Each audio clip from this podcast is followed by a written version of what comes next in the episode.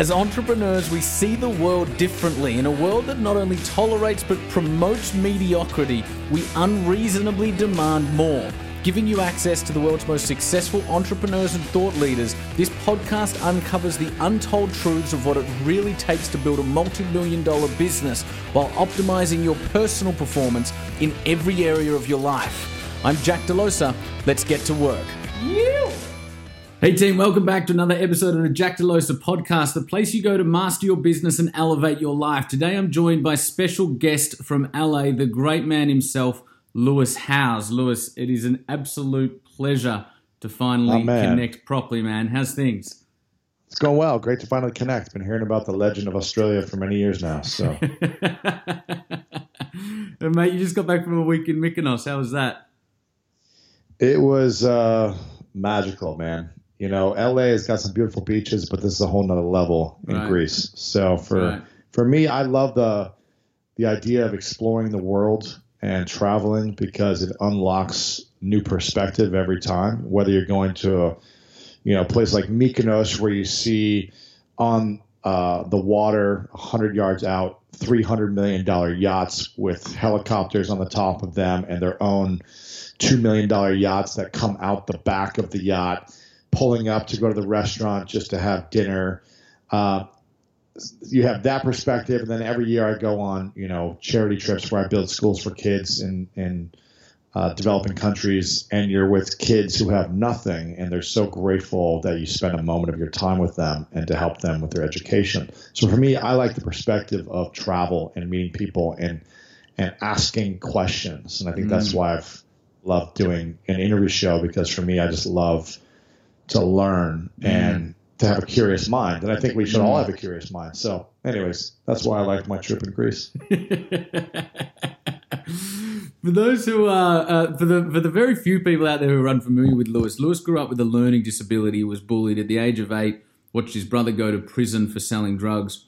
More recently, Lewis went from broke and living on his sister's couch to today, uh, I believe, at the age of 34. Right, Lewis, today. Thirty-five. 35 today. He's a New York Times bestseller. Over the last few years, built uh, several multi-million dollar businesses. His podcast, The School of Greatness, was named one of the top podcasts in the world with over 40 million downloads. Uh, Internet Magazine named Lewis one of the top five internet gurus who could make you rich, and President Obama named him one of the top entrepreneurs in the country. So, mate, I was um, in the lead up to this interview. I was watching your interview on Alan, and at one point you said something uh, that literally put tears in my eyes. She said to you, How do you get rich without going to school? And your response was, You've got to have a dream first. You know, because I have a dream, I can withstand any adversity. Talk to us about that. That's right. Yeah, I think um, without a purpose, without a mission, whether it be, uh, you know, if you're in high school and your mission is just to graduate, just to get through it, to graduate, to see something greater on the other side, or whether you're, you know, broke and poor on my sister's couch, and my dream was to have my own apartment and be able to afford my own apartment and pay for $500 a month. It doesn't matter how small or big the dream is. I think having some direction or purpose, a mission of having something greater than you have currently is what it's all about. That's why we're here, is to grow, is to develop. And if we don't have that dream, then what are we doing? We have no place to aim. We have nothing to aim towards. And a bad direction is better than no direction. You know, having somewhere to go uh, is better than no man's land. Just being in the middle of a dead zone where everyone is trying to kill you where all the adversities of life are coming at you even stronger. And if you don't know where you're going, then you're just going to feel stuck and you're going to eventually slowly die, whether it be emotionally, spiritually, physically. Mm. And that's why I think it's important to have some type of direction, again, even if it's a bad one. Mm. Because at least at least you're going towards something and you're going to learn quickly, oh, actually, maybe this isn't the right dream for me. I thought I wanted this dream but it's really not the right way. So let me just re-navigate into a new direction. And maybe that's the wrong direction too, but I'm going to keep re-navigating and moving forward. And by doing that, eventually, hopefully, we find something that matches our purpose, which fills our soul, and that matches our passion or the things that we're good at, the things we like, we love, we enjoy, that light us up. And when we can go on a path that meets those two things, then we just start to feel much more alignment of life. And um, the adversities, the challenges that come our way are still challenging and hard, but we have a greater mission behind why we're walking that path. And therefore, we're able to overcome those challenges a little bit easier. Beautiful, mate. It's beautiful. Um, one of the things I want to start with is talking about, you know, you've built an incredible audience, an incredible platform in, in, in, in you know, I, what's taken, um, you know, a lifetime of preparation for you, but, you know, the last few years it seems to have happened quite fast. So, in a world where everybody's trying to build audience and, and, and, and build a platform, and, and, you know, people are starting to appreciate uh, to a greater degree these days just how powerful that can be. What do you think it takes to stand out? How, how does one build their own unique voice in a way that resonates? It's interesting. I was watching a uh, interview a couple days ago of The Rock. I'm a big fan of The Rock, Dwayne Johnson, and he was saying that you know he really wanted to be into the the entertainment business. He wanted to be an actor. He started doing it. He got the bug. Um, and his management team early on said, you know what? You got to stop calling yourself The Rock. You got to lose a bunch of weight and get skinnier. You've got to stop being like this big macho, like alpha male. And so he did that, and his career didn't take off.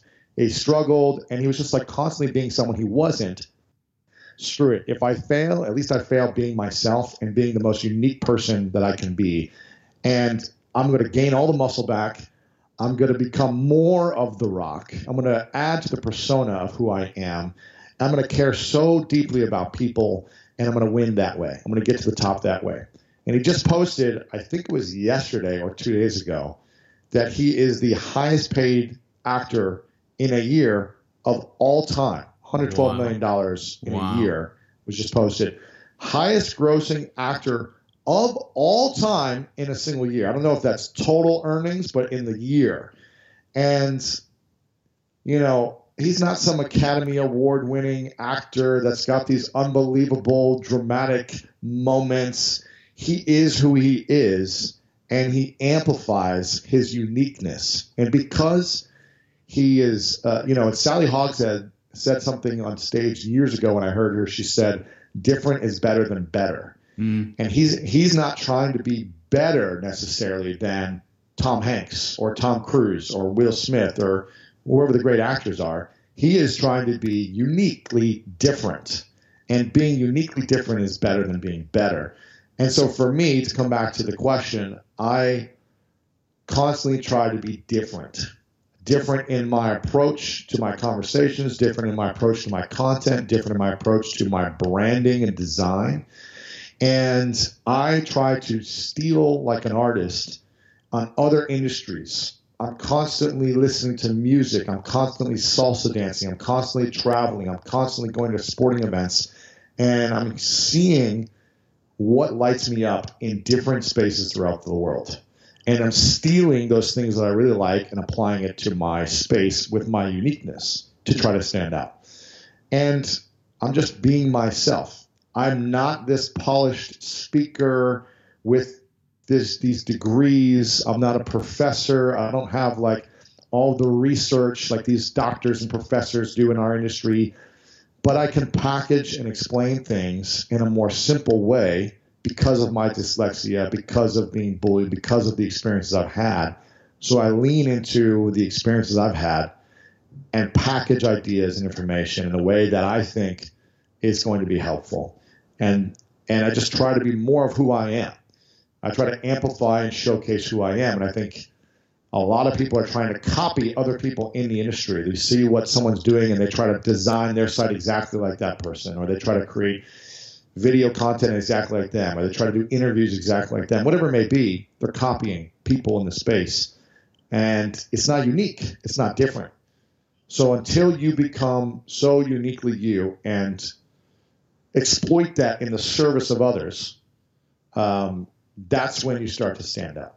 Mm. I love that, mate. I'm particularly interested in in how one innovates and integrates across industries and across fields, like drawing inspiration and insight from music, for example, and integrating it. Talk, talk to us about a, a, specific example as to how you've done that. I'll do two examples. Uh, one is in 2016, I went to the Olympics. I'm a big fan of the Olympics. I've always tried to, my dream of mine is to be an Olympian. And so I'm on the USA handball team. Um, we haven't qualified uh, in the last eight years. We haven't qualified in the last 20 years, actually. But I play against Olympians, and my dream is to go, so I'm still playing with them. I went to the Olympics to watch the handball competition in Rio um, because there were some teams that I played against, so I wanted to watch them. And as I was there, I was going to these after parties, these after parties at these houses, and there was the the Holland House, right, the Netherlands. They would have these unbelievable parties. They're they're known for their parties at the Olympics, and every night they would celebrate the Olympians um, from the Netherlands. They would celebrate them and acknowledge them, and it was one of the most beautiful experiences I'd ever witnessed of an acknowledgement. And I I appreciate when I witness acknowledgement in general because it's the thing we all want the most. We all want to be acknowledged. And at the end of the day, uh, we get acknowledged the most at our funeral when we can't receive it, right? When it's too late. And so this house, they, you know, thousands of people come and celebrates.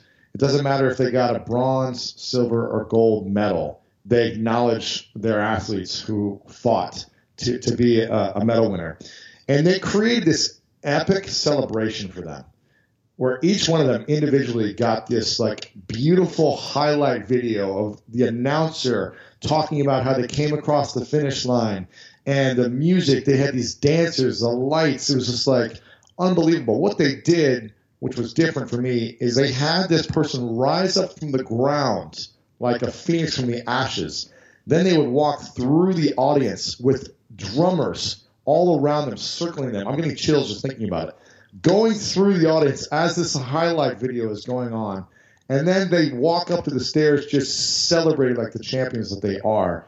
And I thought, wow, it just made me feel so electric feeling this and seeing this and watching, like, and moved to tears with this acknowledgement. And I said, I've been to, and I was, I was creating an event, like an annual event that year called the Summit of Greatness. And I said, you know what? I want to create the event that I would like to attend. I'm sure you've been to many conferences, you host conferences, and a lot of ones that I speak at, I felt like did a poor job of introducing myself and other speakers. It was always just some random person with like a bio that read it up and be like, okay, our next speaker is so and so, and let's bring them to the stage and weird music, and it was just like never really fluid or inspiring. And I said, if I'm going to bring the biggest speakers in the world to my conference, and none of them get paid, but they're doing it on relationship equity, and they normally get paid 50 grand a speech, if they're going to come for free, I want them to say that this was the greatest experience of their life so that they deliver the greatest speech of their life for my audience and it impacts them in a way that they've never been impacted before. So I reenacted and recreated this acknowledgement but not at the end of their speech before they even got on stage, where literally they're like crowd surfing through the crowd with drums, a highlight video, the whole thing with a crescendo so that almost every speaker was in tears before they even opened their mouth to speak. And they felt so much love and acknowledgement before. It was a standing ovation before they spoke. And so for me, that was one thing that I stole that people continue today to say, like, this is the greatest thing. Is when they're getting ready for the speaker to come on stage, that's when they light up the most. So that was one innovation. Another thing is um, I'm constantly creating my posts on social media, not based on what other speakers or podcasters or authors on how they post. I'm looking at uh, DJs, fashion designers, uh, elite athletes. I'm seeing how they're positioning and posting their images and videos, and I'm creating my brand design, excuse me, around that type of uh, technique and mm. style, as opposed mm. to just like here's an author post with a quote or whatever it may be. I'm really trying to be unique with the design of every image. Mm. It's very thought out it may seem random, but it's very thought out to create an experience for everyone that sees it or watches it. So uh, those are two examples that I use. Mm, mm, that's beautiful, mate. And it's, it's obviously worked incredibly well for you. You know, got 670,000 followers on Instagram. And mate, I understand you've got a, a unique ten-step process for growing two k per month. Can, can you share with us some of the key steps or actions one takes to, at a, at a practical, tactical level, build audience on Instagram?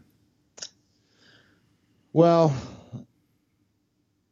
I mean, I think you. I, I think it's not going to be a sexy thing what I say right here, but it's really about finding your uniqueness and being consistent and adding value as often as possible. Whether you post once or twice a day or weekly or whatever, whatever works for you, but you've just got to be consistently adding value and finding your uniqueness and exploiting that to your audience. Not copying other people, but seeing how can I be so different and add so much value consistently there's lots of different tactics of whether types of video and how you do the video and you know, IGTV and linking out and stuff like that. At the end of the day, it's collaboration, adding value, and consistency. Man, love it, love it. One of the things I think you've done well also is you know building audience is one thing, right? And if we if we sort of um, visualize that as a mental model as being at the top of top of the funnel type stuff you know, having audience is one thing, and um, inviting people to, to buy something and engage with you as a customer is a completely different thing. Albeit there should be, you know, a, a deep sort of continuity and connectivity between the two. What are some of the, the really nice and elegant ways you've found to move audience from being audience to paid Buyers. customers? Yeah, it's interesting because if you go to my Instagram, and you scroll back on the last six months, you won't see me selling anything on my main feed. Mm. I'm never posting and selling something. You might see a couple posts with like an image of my book with someone holding it, but it's n- not like some hard sell. But on Instagram alone this year, we've done over a million dollars in sales. So how am I generating over a million dollars in sales from Instagram without selling a thing? And the key is really being it's an art right? Like you said, how do you do it in an elegant way? And it's an art form. I use my stories with swipe ups to send people to something for free values for, for more value. Um, I'll sell my books that way. But for me, selling a book is not really a hard sell. It's just to get people in to adding more value.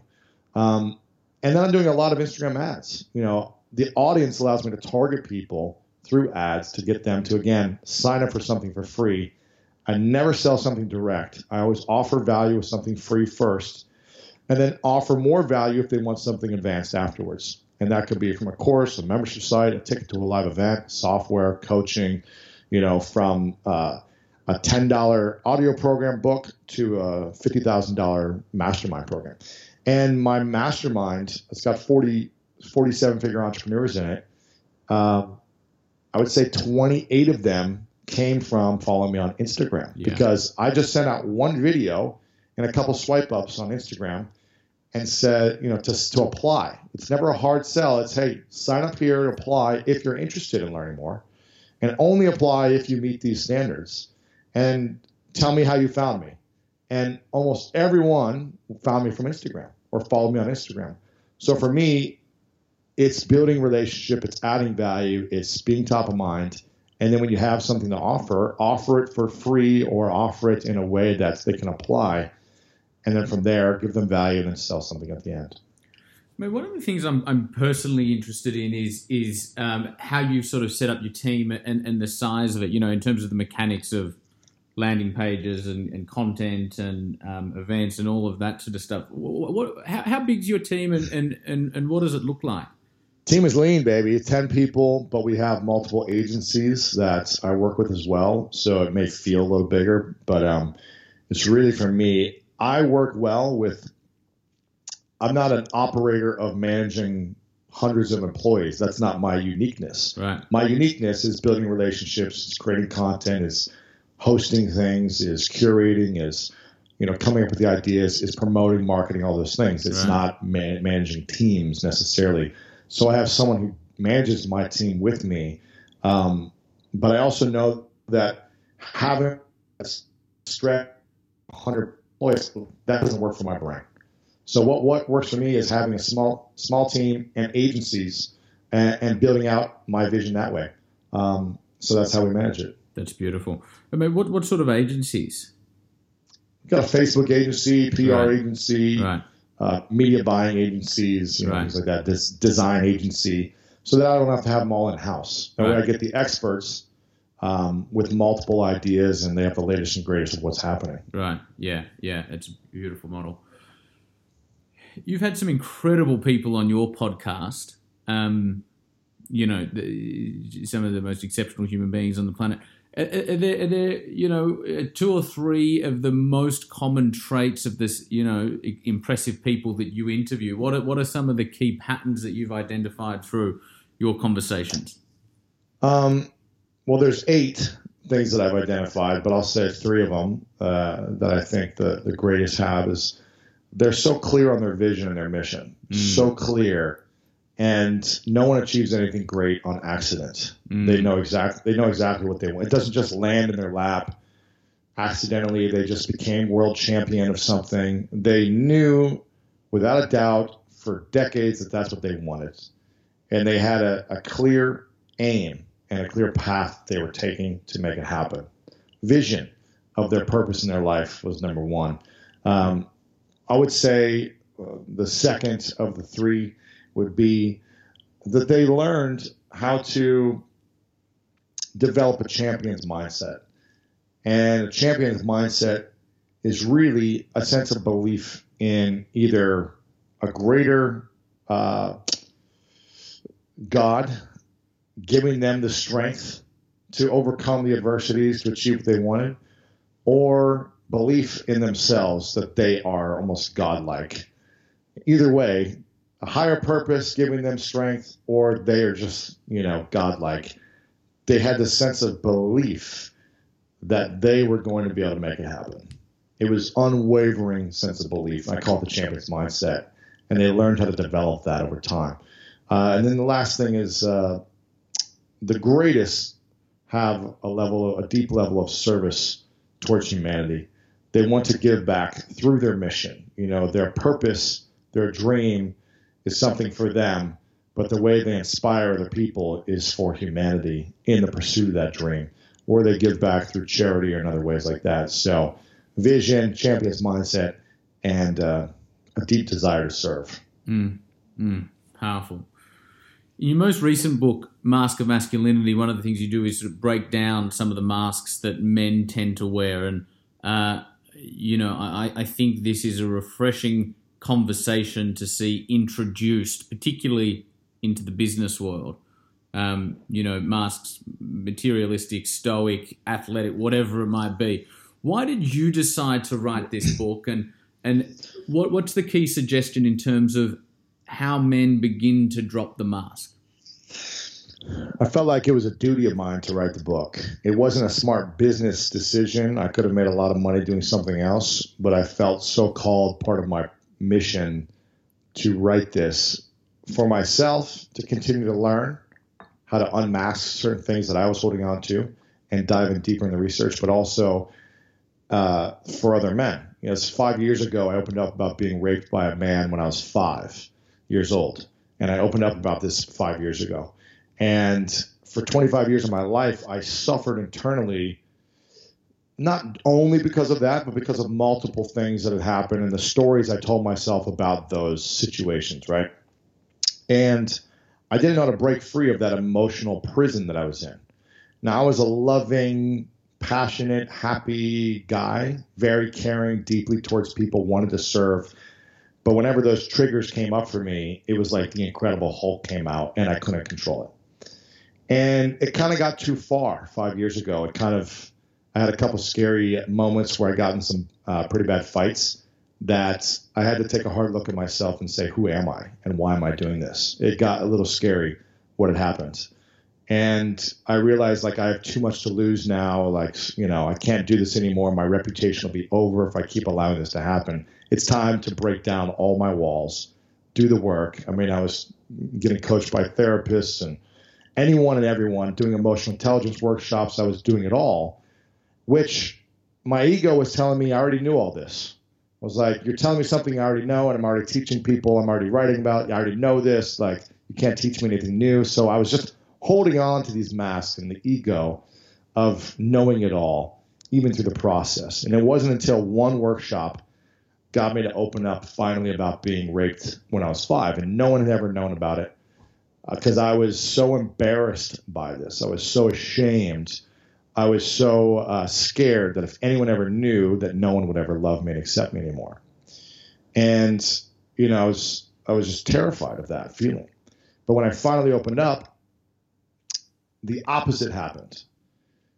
People came up to me and started opening up to me about the, their experience mm. being sexually abused. People started saying, "You're the bravest man I know." Mm. They started saying, "I trust you more than ever now." They started saying, "Man, I fully respect you," whereas before I didn't trust you. Every man in that room, there's about 50 people in the room. The men just kept coming up to me and coming up to me and saying, "How did you even do that?" Like, this is what happened to me, and I've never told anyone, and I've been suffering. And I was just thinking, wow the more I went down that journey of for the next six months telling my family, telling friends, just telling more and more people, terrified of telling them, but realizing, wow, they they actually opened up to me more. They trusted me more. They loved and accepted me more as a human. I said, there's something to this uh, vulnerability, honesty mm. thing, right? It's mm. like, wow, there's something to this. Like, mm. you don't mm. have to be that afraid to just be yourself. Mm. And um, and the more I did it, the less I I choked up when I talked about it. The less I was scared when I talked about it. The less that moment had power over me. I now had control and power and healing over that moment and many moments of my childhood. And um, I started to see other men open up. I opened up about it on my podcast. I did a whole episode on this four years ago on my podcast and it's still the number one downloaded podcast and the number one most traffic uh, page to my website today. Wow. Which is me opening up about this. And the weeks after, hundreds and hundreds of emails of men writing essays and stories about when I was seven, this is what happened to me, when I was nine, when I was four, when I was 12, when I was 16 my, I've been married for 30 years with five kids. My wife doesn't know. My girlfriend doesn't know. My family doesn't know. The shame and guilt. And then I started to research more. One in six men have been sexually abused, but and, and men commit more suicides than women, and mm. men have more depression than women. Mm. And why is this? And why is this? And I just started researching and learning and, and analyzing and assessing and having more conversations with men. And I said, there's a deep deeper issue here in our society of what it means to be a man mm. and what it means to be masculine and what it means to be whatever. And I felt like I needed to do this for myself and for any man that would be willing to listen and any woman in a relationship with men, whether it be their father, brothers, husbands, so they could understand where men are coming from. Not saying that woe is the man who has all the problems in the world because women don't have problems. Not saying that. Woe is oh the tall white American man who's making good money. Like oh we should have, worry about him. I'm not saying I have it worse than other people. I haven't had a privileged life because I'm a white man. I get all these things, but there are so many people who may have privilege in the outer world, but in the inner world are suffering. Mm that are going to commit suicide, that are going to be alcoholics, that are going to be abusers, going to be, you know, rapists, whatever it may be. And when you look at the last couple of years specifically, because of the media, in the media, all the shootings, all the rapings, all the domestic violence, all the racial marches, all the bombings, the common denominator has been has been from men mm. who are doing this. Mm.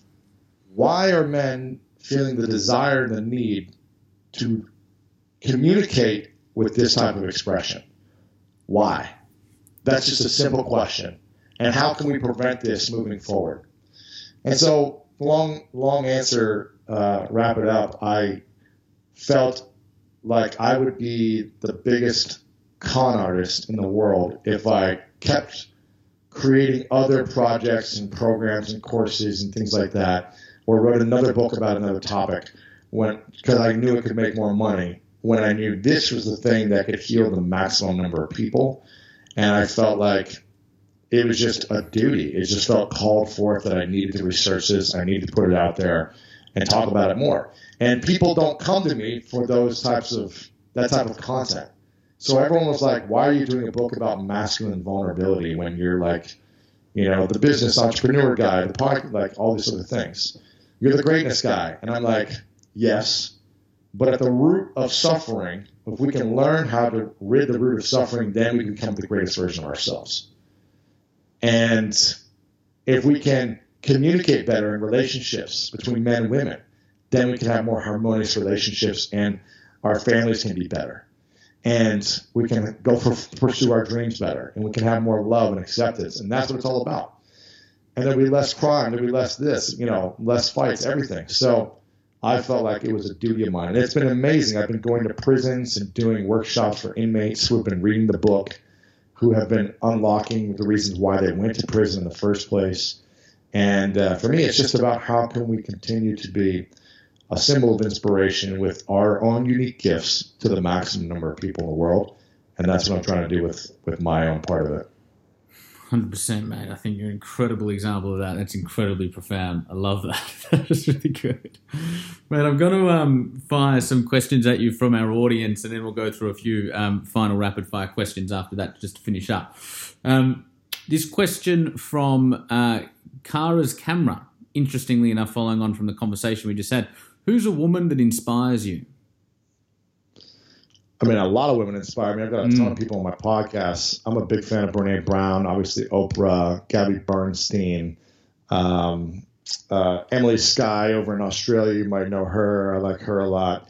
Uh, Danica Patrick, who we had on recently, she's hosting the ESPY Awards tonight. Uh, Mel Robbins is a big. I'm a big fan of hers. I'm looking at my wall of greatness over here of everyone hanging up on the wall. Uh, Sara Blakely, who's yeah. the youngest female billionaire, yeah. she's an inspiration that's been a big supporter of mine. I really liked um, uh, Rupi Kaur, who's like just blowing up in the world with po- making poetry mainstream. She's two books have been number one New York Times bestsellers for the last two years, and they're poetry books, which I think is really cool. Uh, Gretchen Rubin, Glennon Doyle, you know, all these women are Maria Sharapova, Lindsey Stirling, all these women I've had on, I'm super inspired by. Beautiful. Yeah. Angelica Nora, when you have identified yourself one way for years, how do you successfully reinvent? Oh, you got to be willing to uh, let go of an identity that has served you for many years. Mm. And, and, the challenge is uh, we want to hold on to our identities. Mm. You know, as an as an athlete, it was the scariest thing for me as an athlete my whole life to say I'm no longer an athlete first, right? Because I wanted to. That was the thing that I got the most worth and value and acknowledgement mm. from. And so to say, so when I got injured as a football player, and my dream was over, and I'm sleeping on my sister's couch, I'm living off the glory days because I can't live off the current days. And it was the scariest thing to shed one skin of identity mm. and say, well, well, who am I now? And I don't have any other skills, so I need to go master some skills, add a bunch of value in the world, and then people know me as a new identity because I've added enough value in that identity. Mm. Uh, and it's funny because once I shed, I was scared to leave the athlete identity, but then I created a new identity by accident, which was teaching people about LinkedIn because I was obsessing over it at the time just to get opportunities for myself because I was broke everyone started to come to me to say, hey, can you show me how you've done what you've done on LinkedIn? So I started teaching it, wrote a book about it, did webinars on it for years, spoke about it everywhere, created content on all the big sites, and became known as the LinkedIn guy. And then when I was like, I don't want to be known as the LinkedIn guy, this is not serving me, it might be serving you. I had to learn how to like shed it as quickly as possible and reinvent to the next thing. And then I became like the marketing guy, right? And I was like, I don't want to be known as that. I really want to do this podcast thing and interview people and be like Oprah, right? And so I had to like constantly push that to the side and shed that old skin and say I'm going to add as much value as possible as being an interview, interviewer, curator, um, and a connector of ideas, people, and products. Mate, and so that's you, been yeah. When you realize you're coming to the end of a particular phase, athlete, yeah. LinkedIn, marketer guy, describe the fear that you're feeling knowing that you're about to shed one skin and, and perhaps be in no man's land for a minute and try and build another. Yeah. Yeah. I mean, the first time is really scary. It's probably mm. like graduating high school and being like the all-star high school student or athlete and then going to a college where you're like the young nobody Mm. it's like going into that next phase there's a new identity you have to build and then you have to create and then you're the big man or woman on campus your senior year of college and then you're living in your college days because you're like oh i have to go in the workforce and no one cares about me. But i was like the man back at this like you know school right? So i think it's that like first couple times it's really scary. It's terrifying. It's an attack on your livelihood of your identity. It's like who you are. And that's why i think it's important to uh, be like a chameleon and have you know i like to look at myself as the decathlete of life Mm. where I don't want to be like in some ways it's it's really good to be the best at one thing, but then if that one thing is done or you retire from that one thing, you put all your eggs in one basket, and you haven't developed yourself as a human in other facets. Mm. And for me, I was a decathlete All American in college, and it's ten events for those who don't know what that is. Ten events in track and field. And the reason why I was decathlete is because I wanted to be an All American athlete, and there was not one event that I was good enough to make the All American team. But I knew that I was good enough at ten events as one event, and I could be one of the best in the country at ten overall events because Mm. that's my skill set. And so I started to pursue that. Um, and I started to really apply that that philosophy within the first three years after I was done playing professional football, because I knew that I was not going to be great at one thing, because the way that I work, I'm interested in lots of things. I'm a curious person, and I will get bored after I master one thing. I want to go master something else. So within the first three years, I developed multiple skills. I went to public speaking classes every week because I knew I wanted to be on stage and I was terrified of speaking in front of people. I started salsa dancing five days a week because I was afraid of, of dancing and I never I didn't want to have that fear anymore. I started playing guitar. I started doing all these other things that I couldn't do or was afraid to do to develop new skills Mm. so I could have this repertoire of experiences. And I think that's helped me in lots of different areas of my life is getting really, really good at lots of different things um, and learning how to master something quickly. Because then if one thing falls off, if I'm not able to do my podcast anymore, I can take the skills I've learned and quickly develop something new um, without having to sit around for a few years because I've already developed those skills. Mm. So I don't know. You know, I'm just trying to constantly innovate my own abilities every single day so that I almost never have an identity. Because like yes, I've okay, so I've written I've done the podcast thing for five and a half years. I've written a couple best selling books, but I don't want to be known as a podcaster or a New York Times bestseller or a guy who can throw big events or an online marketer who's got, you know, whatever, thousands of members and all these things. I don't want to be known as that. I want to be known as a guy who's constantly pushing the boundaries. That's why I've developed a talk show on Facebook. That's why I did a documentary. That's why I'm doing other creative projects to push me out of those past identities. Every time I master a new identity, I want to say, what's the thing that's going to push me out of that identity as quick as possible? Why is that? because so many people are stuck doing the same thing for a decade, two decades, and they never innovate. And different is better than better. If you're just trying to beat your competition and be better against the other marketers doing the exact same thing and all these new people competing in that space, you're never going to get out of the rat race. You think you're getting out of it because you might be at the top of the rat race, but you're never innovating beyond that space. That's just the way that I look at things. I'm not saying it's bad or wrong. I just, and in some ways, I might be hurting myself because I put all this energy and skills in developing one thing and then I leave it to go to the next thing. So it's almost like I'm hurting myself by all that. But I'm trying to, I'm not trying to be the next Jack Canfield, the next uh, Les Brown, the next Brendon Burchard, the next Tony Robbins. I'm trying to be the next Oprah, the next Rock, the next Will Smith in those categories. And so, what's it going to take for me to break through where I'm at to the next level, break through where I'm at to that next level, to constantly push the boundaries and innovate so that I can develop the skills to be a mashup of The Rock and Oprah and LeBron James.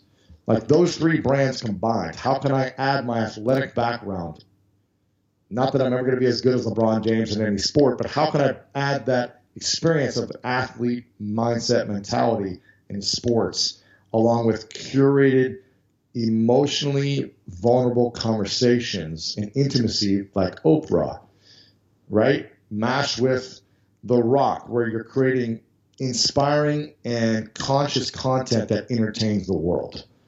And how can I use my uniqueness in all of that to develop a new identity? And so that's all I'm trying to do. Is that's the, the the target that I'm going after, and I'm taking that path every single day. Mm.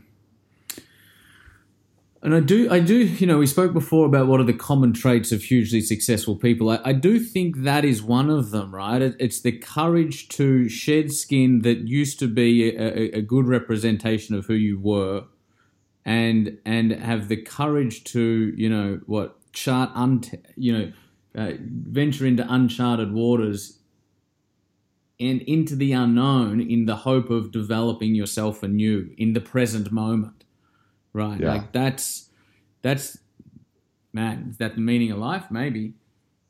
Who knows? Constantly yeah. remembering I mean, and developing who and you are. And I, and I was just having a conversation with a friend of mine 20 minutes before this call, where he goes, you know what? Being in LA and, and building this hustle and bustle life and like making more money and giving all these clients, he's like, sometimes I just want to go to Santa Bar- San Diego and just like live by the beach and just have a more chill life and, and not go after those things and just have a more relaxed, chill, family mm. experience. And I go, that's great also. Mm. You know, if that's what you mm. want, if that's what brings you the most peace and the most meaning in life, mm. then great. Then awesome. Like I have no, you know, there might be a time in my life where I'm like, you know what? I just want to go and like have a great little beach life and chill it mm. out and mm. give back to give back to my community and be the best health I can be and you know, all, I'm like, cool. But for me, this is what lights me up right now. And so that's what I'm going after. Beautiful. Beautiful, mate. Some final questions. What do you know about yourself now that you'll find out in a year? That I will find out in a year? Mm. What do you mean? What do you know about yourself intuitively now that you think will come into your awareness to a greater degree a year from now? I think um, anytime I do something new and challenging, there's always a little like insecurity and fear around it. It's like I know I can do this, but until I actually do it and get over the early jitters, like I'm always a little uncertain of how it's going to show up. It's like going on stage on a big uh, stage. The first two minutes, it's like I know I can speak on stage in front of ten thousand people, but it's like, what if I fuck up right now? You know, it's like it's like what if this little failure moment? And so doing this uh, this new talk show, I kind of had this like I haven't been nervous in a long time. Like interviewing the biggest people, being on the biggest stages, like whatever it may be. I was nervous on Ellen for the first time a year a year ago. When I went on Ellen, it was the first time I was nervous in a long time. Then when I launched this new talk show, it was the second time I was nervous. For a few minutes right before, it was a year over a year in development of selling the show to the executives at Facebook, developing the show, hiring the production company, putting it all together, doing the deal, doing the executive producer deal, the talent deal, making it all happen, having my vision of what I've wanted for years to now come together over a year of putting it together to where it's the first day of shooting, right? 50 person crew, all the cameras, you know, hundreds of thousands of dollars per episode shoot, like the whole thing. Everyone's there for me. The whole live audience is filing in and sitting down, and I'm sitting there watching it all unfold after a year of this happening, and now, now I have to show up and perform. And I'm thinking to myself, "Am I ready?" It's like, "Am I I was like, what if I fuck this up? What if I mess this up? Everyone's here. Everyone's here for me now. This is what I. This is what I wanted. This is what I've been talking about. What I've been dreaming about. What I've been manifesting. It's all happening right now. Am I ready? What if I fucking blow this? And I had a moment of that, and it passed after about five minutes because I have a process that I do anytime I'm in fear to make sure I get through all that. Um, and so I think to answer the question, um, knowing that I'm always ready for the challenge, even if I don't feel ready, Mm. and that next year, whether this thing gets picked up into 100 more episodes, 500 more episodes, Mm. or it doesn't, whatever whatever the big challenge is next year, I'm going to still be ready and to just continue to step into who I am, my uniqueness in every single moment. Mm. What's a question you wish people would ask you more? That's the question. If we went back to the day before That, you, that, that, that's the question. that's the question, right? yeah, yeah, yeah. No, Yeah. I'm on to the next one now. yeah, yeah, go ahead. I, I like the answer. If we went back to the day before you started um, your first business, what's the number one piece of advice you'd give your then self, knowing what you know now? Focus on my health first thing every single morning. Nice, nice. Lewis Howes, mate, you are an absolute legend. I have really enjoyed connecting with you properly, mate. You're an exceptional human being, and the world needs more people like you, man. I appreciate it. Appreciate it, man. Thank you very much. For all those watching, listening, uh, Lewis has recently launched a new talk show on Facebook Watch. Now, uh, from what we've discussed, you know, prior to hitting the record button today, and even a little bit of um, in the podcast, this sounds like it's going to be a groundbreaking show. It's called Inspiring Life with Lewis Howes. Uh, 30 minute series will feature town hall style conversations between Lewis, special guest experts, and a live audience, focusing on human interests uh, and topics such as happiness, forgiveness, financial success, and social equity. Also, crew, t- check out Lewis um, on both Facebook and Instagram. Facebook.com forward slash Lewis Howes, and on Instagram, simply Lewis Howes. L E W I S H O W E S. Also, make sure you check out his podcast, 40 million downloads and counting, The School of Greatness. Lewis, Right. look forward to meeting you in person one day soon, man. Appreciate it, brother. Good man. Cheers, mate. Thanks for tuning into today's podcast. I'm Jack Delosa. If you enjoyed listening, make sure you hit subscribe and you'll be the first in line to get every new episode sent directly to your phone. While you're at it, open Instagram and connect with me. My handle is simply at Jack Delosa, D E L O S A. This is where you'll find me every day sharing the secrets of scaling multi million dollar businesses and giving you a behind the scenes look at what it really takes to build a life that you love. You can also find me on all the usual places YouTube, Facebook, Twitter, LinkedIn. Just search Jack Delosa. Thanks again for listening, and as always, dream out loud. That's a wrap. You!